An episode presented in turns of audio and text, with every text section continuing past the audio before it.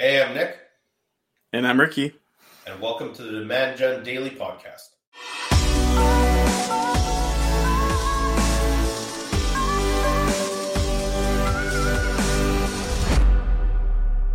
Please remember to like, subscribe, ask us questions.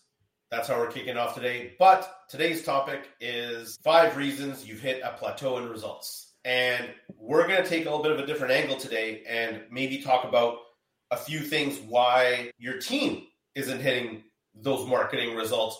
So if you mm-hmm. are in charge of a team, if you are the manager, or you are the subject matter expert that is helping others achieve a certain goal, this is the episode for you. So we're going to kick off with number one lack of awareness.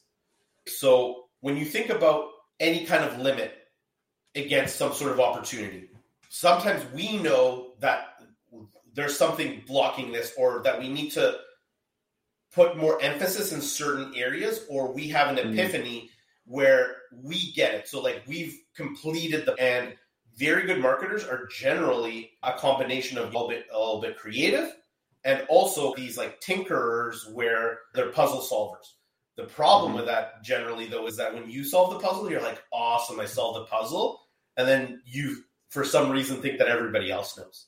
But if no one else knows, they too cannot also fix the puzzle because only you have the answer. Cascading mm-hmm. that down creates that awareness. And by having that awareness, those other people can then actually work towards the same thing that you're working towards because now they see it as well. Yeah, and I was going to say, I think also when we're talking about a plateau in results, this is all about reporting as well. If you don't have the systems in place to tell you what's the trend, you're not going to know where you stand. So you need to have really good reporting, weekly, daily, depends on your data volume, or monthly reporting. And that's going to give you that awareness that, okay, there is a problem. We've hit a plateau, or maybe it's going down, but now you're going to see it.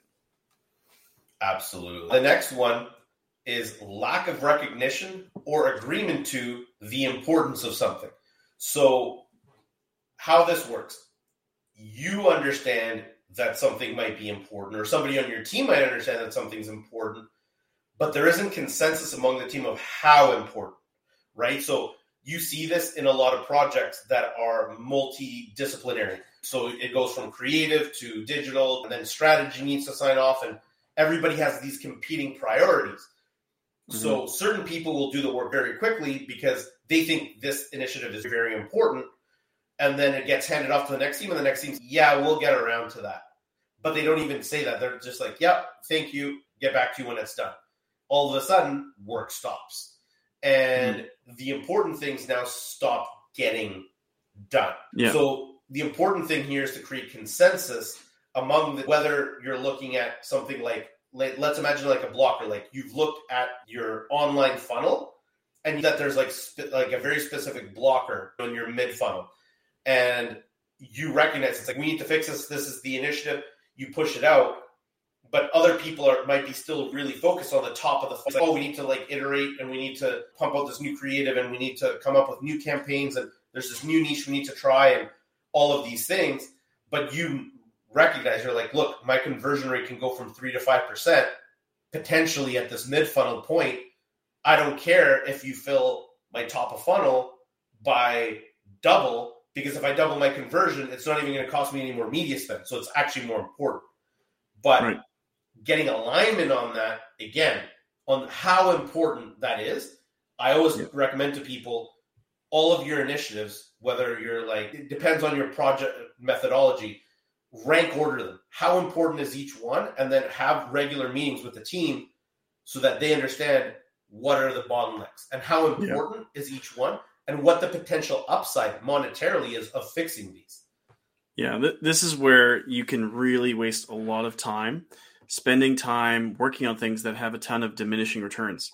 You could be working to improve something that if you do improve it, you're not going to get much of a return. Meanwhile, maybe everybody else is on a different page about what is actually important about driving results. So you have to get clear and at this point, so you've got awareness of the problem. You've also recognized potentially and agreed to the importance of the issue and what aspects of it are important. What comes next, Nick?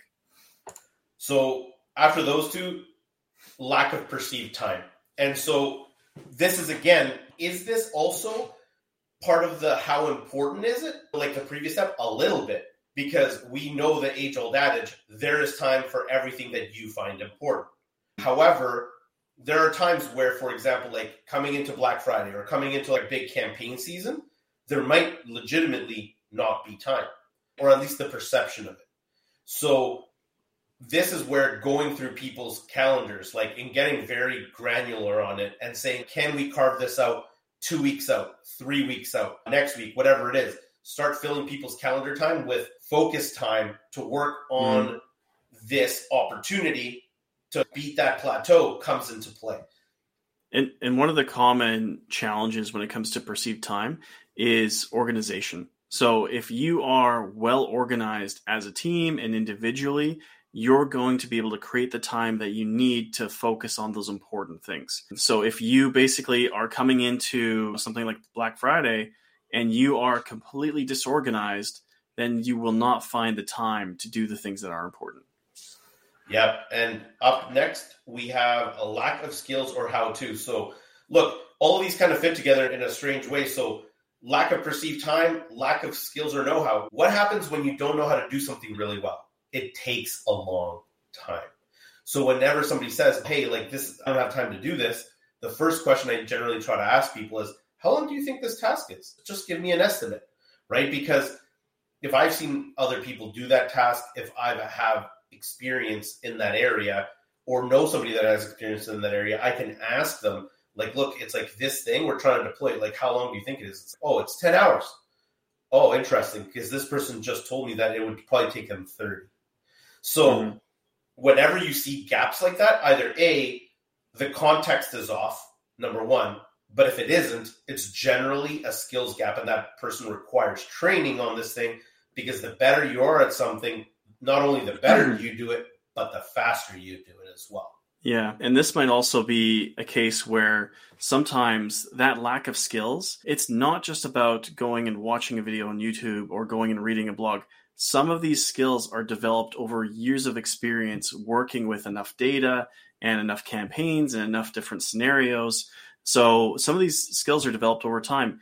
So you may be missing some of the critical skills where you know you've been able to get to a certain point, but to get to that next level, you just don't have the skills personally or within your team. And that's okay because you likely have a lot of things that you're doing that are maintaining the system at to the point where it's at currently. But this is where you might need to either speak to an agency, speak to a consultant, speak to somebody in the field that might have a greater level of experience and that skill set that you can basically speak to them, bounce some ideas off of them, potentially bring them into support if it's needed to bridge that gap.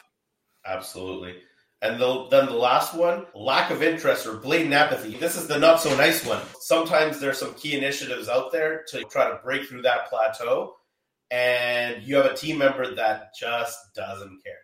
You know, either they're checked out, they don't think it's important at all, and, and it's just blatant apathy. So like they're they're walking out the door, and you just don't know it. All of a sudden, they're holding up this project because you, they're working 20 hours instead of 40 or whatever their schedule is. So this that's on the blatant apathy side on the lack of interest it could be that they also think it's important they're just not mm-hmm. interested in it so it makes its way down their to-do list and it goes from the top down to the middle down to the bottom because they say it's important but i'm convincing myself that these other things are more important because they're actually more interesting for that person so if you have a bigger team this means finding a new home for that outsourcing bid, potentially giving that person that work that they're interested in, or using the work that that person likes to do as a reward mechanism. Hey, I know this stuff. I know you don't like it, but you're good at it. Can you please help us out here? And right behind that, let's focus on a project that really that you enjoy doing. And that's how you can unlock that step. Yeah, absolutely. So that's been an excellent overview of the five reasons you may have hit a plateau. All right. Thank you so much, everybody. Till next time.